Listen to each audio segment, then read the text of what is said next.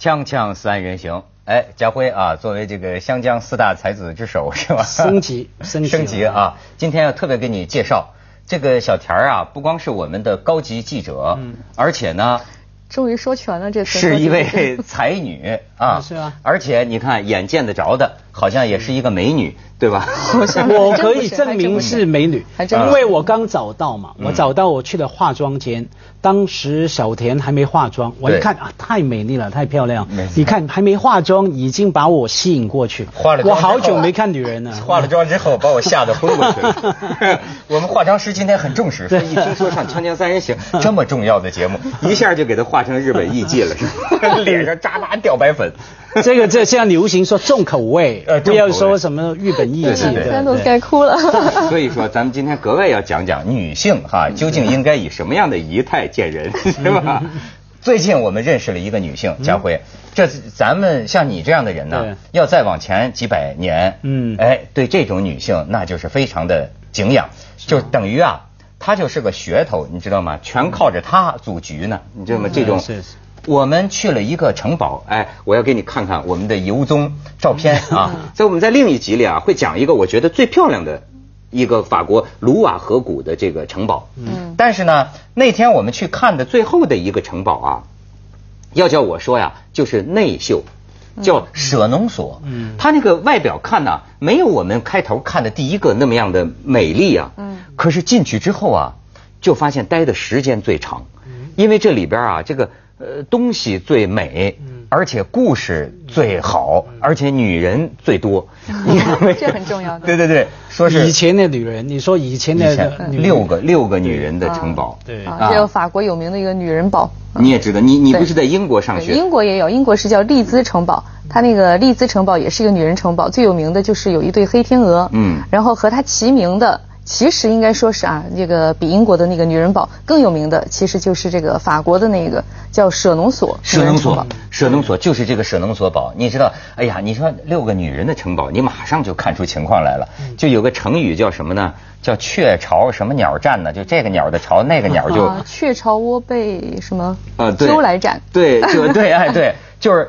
六，比如说这国王又是他的老婆呀，原来在这儿，后来呢又为了他个情人呢，迪安娜又弄了个卧室，到后来呢那个原配啊什么又回来了，回来了之后啊就把这个前头情人的这个全部拆除，但是呢在有些房梁的角落处，你还能看到国王跟他情人的两个名字的缩写的那个雕刻。哦，啊，好像有那个什么达芬奇给他设计的那个什么双旋梯，就为了那个那个啊。是最美丽的那个城堡，还不是我说的这个城堡。对，这舍农所堡，家辉博士，你你你有没有看过法国的城堡？啊，当然以前去，可是这是我去的时候，我记得那时候有这个感觉，说法国哈，甚至整个欧洲啊，没有一个城堡不是女人的城堡，因为一直以来，不管是贵族也好，甚至那个小庄园的地主也好，他弄一个城堡一定送给老婆嘛，不是送给老婆就是送给小三嘛，基本上都是女人的城堡。可是当然这个比较特别了。他连续几个女人都有很传奇的故事，而且都杀来杀去，小三、小五、小小一百这样哈。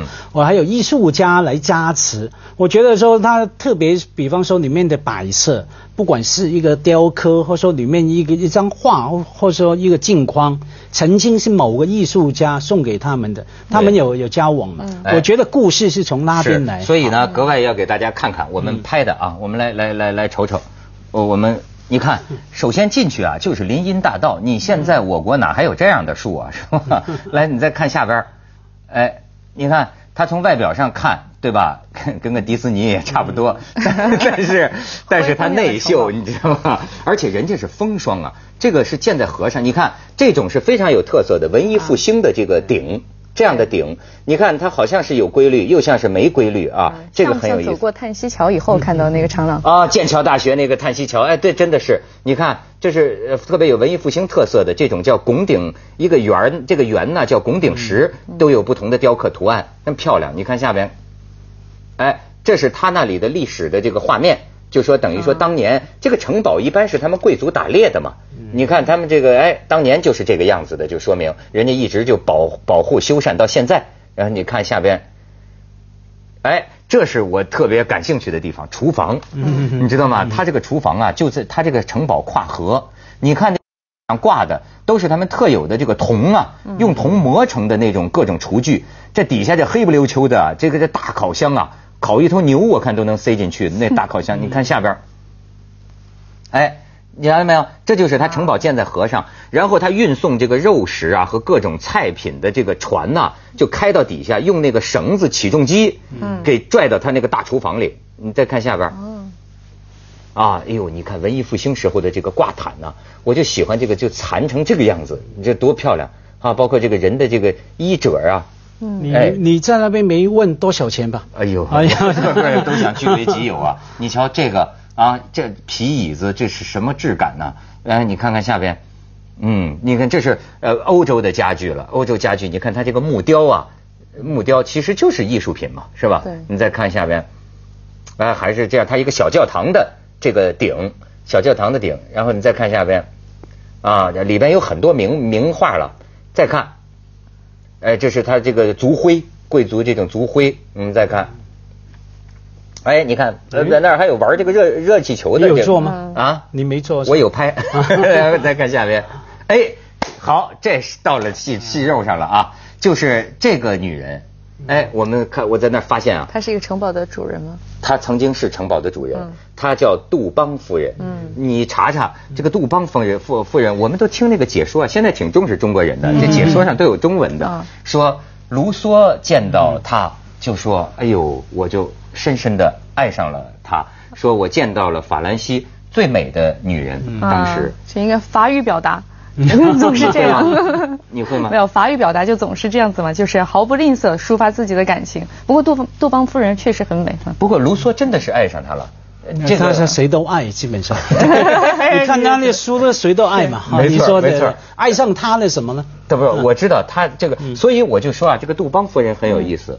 女人，你看能干天下计，在欧洲的这个文化上讲啊，这个文化、文明、艺术没有女人组局，成不了这个规模呀。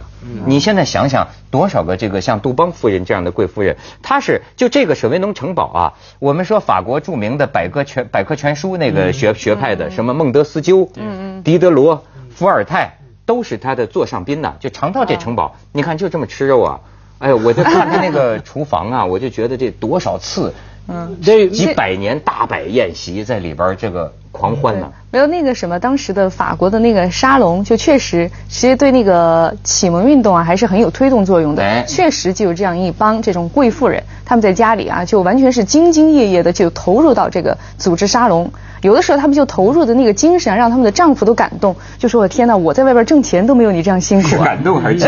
哎，我就觉得这个其实这个心理的话很值得玩味的啊！你说一个贵贵妇人在家里边，这个叫守妇道还是叫不守妇道啊？整天就呼朋唤友的找一些男人来跟她聊天。哎，所以我常说，我们都知道说，呃，欧洲的沙龙出来是，基本是是贵妇人的客厅嘛，是从那边出来哈。对。可是我觉得整个 credits，它的怎么讲，它的那个背后的功劳啊，在于她的老公，对不对？能够容忍呐。对呀。给中国男人，你整天在我家客厅找一群男人，而且都是非常有魅力的男人。你试一下，假如我老婆整天找文涛、文道、喜东去我家，嗯我告诉你，我第二天就离婚了，那威胁感很大。但是中。中国男人里边也有能容忍的，梁思成，梁思成。跟金岳霖，他们俩就完全是主角，就是林徽因嘛，太太的客厅，没错没错没错，他就能容忍一男的始终住他们家后院，是吧？所以后来就搞出乱七八糟的事情了嘛，对不对？搞出了他。林徽因跟金岳霖搞出乱七八糟的事情，哎，有这样的说法，哎，不一定。当我说乱七八糟，当然要看你的定义。我会觉得啊，如果说咱们这个话题说到这个林徽因了，如果说林徽因跟金岳霖没有乱七八糟的事儿的话，这金岳霖这一辈子太亏了，哎终生不嫁是吧？啊，终生不娶了，终生不娶对就是。对，为了这个林徽因嘛，对啊，蛮多暧昧，因为那个时代正在正正在挣扎嘛，又要什么自由恋爱，嗯，可是要有传统的压力，好像没有。我们看到越来越每一年都有新的材料出来，没有一个人没有暧昧的其他的事情，是是，没有的话没有身份。现在都查出来了，真的真的是没有就没有身份。你像当年胡适这样的。是忠贞的丈夫，他都会有个情人樱花巷啊，他那个时候。呃，对对对，都会有有有。呃，胡适是里面的代表嘛，他能够处理的好，重点在于说，当所有人都有的时候，你看你怎么样处理？有人就处理的乱七八糟，结果呢变成那个凶杀案哈，你砍我，我砍你啊。可是胡适处理的好，他每一个女朋友啊，都可以成为他们夫妻的共同朋友，包括那个美国的杨妞。他们到老了，一起吃饭，一起这个那个哈。我说正经的事情哈，我觉得这个胡适能够每一方面都能够有这种气度，所以成为英雄。相反，徐志摩处理的也就不能说不好了，人家徐志摩都殉职了，以身以身殉职了，是吧？锵锵三人行，广告之后见。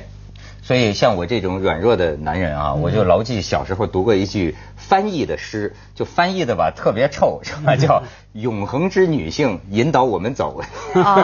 哎，有张照片还可以给你们看看，这个就印证我这句歪诗啊。你瞧，这是谁？昂山姐姐是吧？昂山素姬在这个出来之后啊，这是有机会在自由引导人民这个德拉克洛瓦这个油画前面，你看她跟画上那人异曲同工，对不对？呃，我们看到，所以我们毫不惊讶。你看，美国今天都没有一个女总统，对不对？可是我们看到欧洲大国小国，女总理、女首相全部出来。以前的女王更不用说了哈，这是那个公开的很很高档次的一面。那另外呢，呃比方说去年有本书啊。叫做翻译为中文可以称为写信哈，书信共和国哈，它是什么呢？就是说我们不要以为经常欧洲什么启蒙思想伟大的东西、伟大的想法是从什么大的哲学家公开讲学出来，不止了，它是在每个人的写信。那时候没有 internet 了嘛，没有互联网嘛，就写信，我写信给你，然后呢，你觉得嗯，我这个观点不错，你就把我的信抄二十份。你要发出去，其实那个原理有点像 Internet 转发啊。然后当时有一个现象，男人都喜欢写信给女人，把他一点想法，一点嗯，我今天对于生命的思考有点想法，我写给你，然后呢你也写给他等等。要透过这些欧洲的女人，然后把这些我所谓伟人的想法。到处去传播，那发挥了影响力。所以女人那个发挥的作用，不仅是在什么沙龙、客厅的沙龙，不仅在殿堂，不仅在革命，还在书信里面。所以就是说，当时的男女啊，这个观念很有意思。呃，比如说这个男尊女卑啊，该怎么理解，是很复杂的一件事儿。你比如说那个时候，女人也是按说也就是在城堡里待着，是吧？可是呢，她又必须有过人的气质。其实她本人，我认为也是鉴赏家。是吧？嗯，这个其实也不一定。我就记得这个卢梭啊，虽然说他是这个很活跃的，就各个沙龙，他周一到周五都是排满的赶场啊。是但是实际上，卢梭他是比较这个重男轻，他有这个大男子主义的。他一方面呢是跟那些贵妇人好像就是周旋啊，他有一度他是得罪什么权贵，他的著作都被烧了，然后最后是从从这些贵妇人手中拿到的那个手抄本，然后才重新出版的。所以女人呢建立了文明，真的。但是他又。那个不屑这些女人，他就说：“哎，他们懂什么呀？整天主持这些沙龙什么的。”所以说，如果是这样哈，跟我掌握的黑材料结合起来啊，我觉得卢梭就是个很有意思的人了。啊，就是他是不是骨子里还是觉得啊，女人是要满足我需要的？嗯，我的意思是说，你看，我就说那个杜邦夫人，当时这个卢梭这一见面就跪下了嘛，也不是说跪，就是精神上就跪下，就我爱上你。你说他爱的很多，一点也。啊，就读过有一个书上，我不知道他这样说对不对啊？就说其实啊，他当然主要是针对这个男的，说男的他在传播思想，实际上也是他的这种一种需要，也是他在繁衍。和他平时去交往女人一样的，所以他们说什么要有什么沙龙，一定要有女人来主持，实际上是给他们灵感，来激发他们。没错，其实为什么，比如说男女谈话的时候，尤其像家辉这种才子，往往表现出女人在倾听，男人在喷呢？这其实也是一种 播撒种子的一种 一种冲动，你知道吗？我都爱听的，一边听一边偷看。对，没有我刚说那个什么卢梭谁都看，其实当然是有偏见啊，谁都喜欢看啊。呃，因为我住在大学宿舍嘛。哈，我大学很多外国的学生，我就看到法国来的学生，男孩子啊，男学生啊，特别的热情，特别一看到女孩子啊，都赞美，他连我家的菲佣都说啊，你好漂亮，他又就懂一点汉语中文啊。那我就知道他是法国人呢，基本上谁都爱哈，谁都赞美真的是。我这次我们跟我们一导游啊，一个一个怀孕的一个女士跟我们讲啊，说因为她在法国嘛，她说她一个很漂亮的女朋友就碰见这么一法国男人。他说听的啊，听的，他说我都跟你讲不出来了，因为太复杂了。嗯，就是他跟这个女的都好了，准备订婚了。嗯，然后他突然有一个晚上告诉他说我还没有离婚，说啊，说我明天就去跟他离婚，我他我就我们先订婚，然后就去离婚了。结果去离婚呢，这一去一年就没有回来，你知道吧？没有回来，一年之后再见到之后，他说我还是要跟你结婚，但是呢，我现在又有了一段新的爱情。对吧？哎，我们能不能够这个？呃，你又跟我订了婚，我也能够维持我的那一段爱情。到后来啊，他就哎，我给我说的太长了，搞出七八段就一个法国男人，他不是坏人，你知道吗？他就是他干什么？他到最后跟这个女的，就是说我也不知道我是怎么回事，你知道吗？就是法国男人，这就是感情凌驾于道德和理性之上了，就完全是就认认准自己的性子。而且你看，你像就你刚才讲这个卢梭呀，他。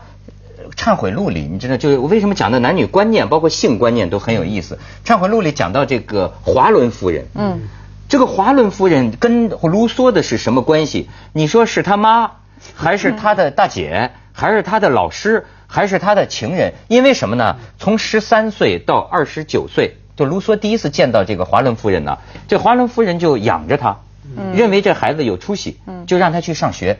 尽管周上上学被开回来了。回来之后呢，华伦夫人就让他在自己身边做这个，反正就在养着他，培养他，坚信他有才学。然后到他二十岁的时候，看着他有点那个那叫什么呢？比较流流流鼻血啊之类的是吧？有点冲动。然后华伦夫人就跟他谈，就说从今天开始啊，咱们俩同居。嗯。就是，但是这个同居呢，好像也不是因为说我爱上你了，就是因为觉得啊，我要让你这个男孩子的欲望啊有一个平衡。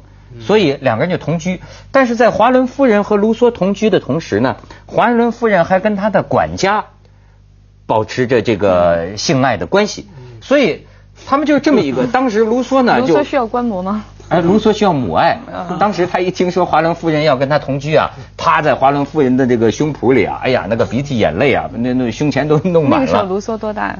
二十岁。嗯。他对华伦夫人，他觉得一种母亲一样的。嗯，一样的爱。我们看那个欧洲文学家写的小说也好，写的呃回忆录也好。也经常看到恋恋母啊啊，对于年长女人这种崇拜、这种迷恋哈。我们看中国的、亚洲的比较小嘛，除了看日本啊，日本是有。我就觉得有的时候也会为他们欧洲担心啊，就尤其是这些名人啊，什么思想家、文学家，他们往往都承认自己有这个恋母情节。那你看那艺术家，个个好像都是同性恋，你说这个生这个出生率能不低吗？没错，就绝种的，真的绝种的。所以我刚才我看这些贵夫人的这个故事，我就想起家辉说的，我老。我会想起他们老公在哪儿呢？他 们老公打猎呢吧？各玩各的。锵锵三人行，广告之后见。嗯，小田儿，你作为今天的优秀女性，对这个话题有什么感想？我优秀吗？嗯，当然，我觉得小田儿是属于今天很有代表性的优秀女性，技巧性女性。对呀，去找卡扎菲啊，他整天到利比亚找卡扎菲，跟卡扎菲保镖。一块混呢？没有，我记得你看他们的下场嘛，下场如何就知道。还好表现不够好，人家还剑桥的高材生啊，这出口成章。刚才我一跟他说什么法国百科全书学派，我说什么狄德罗呀、孟德斯鸠啊、卢梭啊，人小田一说不会的，这个卢梭不是那个派的，但百科全书学派他们都瞧不上卢梭。我说哎，真有学问。不是这个真的很有意思，这我以前是看杂书什么的，我就总结的，我说哎，这真是这个文人相亲哈。你说卢梭跟这个伏尔泰死对头，吵了一辈子，而最后其实那个伏尔泰应该是比这个卢梭大有将近二十岁，但两个人死的时候差不多，伏尔泰死了，卢梭也死了，就没人跟他吵架了。哦。所以说你看那个什么，像米开朗基罗跟那个达芬奇，不是也是关系不好吗？一辈子。一辈子。对吧？嫉妒。所以说那你说咱们中国那个李白跟王维一辈子也是关系不好。谁说的？这事儿我第一次听说。真的。李白和王维关系不好。他们俩关系不好，他们俩都是孟浩然的朋友，但他们俩是老死不相往来。传说是他们俩都是一个什么唐朝什么叫什么什么什么太真公主的情人，还是怎么回事？哦，太真公主的情人呐。对，八卦八卦，没有，就是意思就是说，真的是这个文人相亲嘛。那杜甫跟贺知章关系好吗？应该也不太好。小天儿太可爱了，在他眼中，所有人都是敌对的。哎，就文人相亲，这个你最有体会。不是，但咱说回这个女性哈，我就说像当年欧洲这种贵妇人的这种女性啊，今天好像没有了，是吗？呃，其实也有，真的也有。就是比如说，呃，我我有了解到，在英国的话，他们有的有一些女性，她们甚至到外面去，她们要宣扬的是什么？就是要回归到以前的那种男女的那种角色分配。他们觉得女的就是不应该上班，就应该在家里把先生照顾好，把孩子照顾好，然后有时间的话，我就是办 party。实际上也就是他们欧洲的那种这能把先生照顾好吗？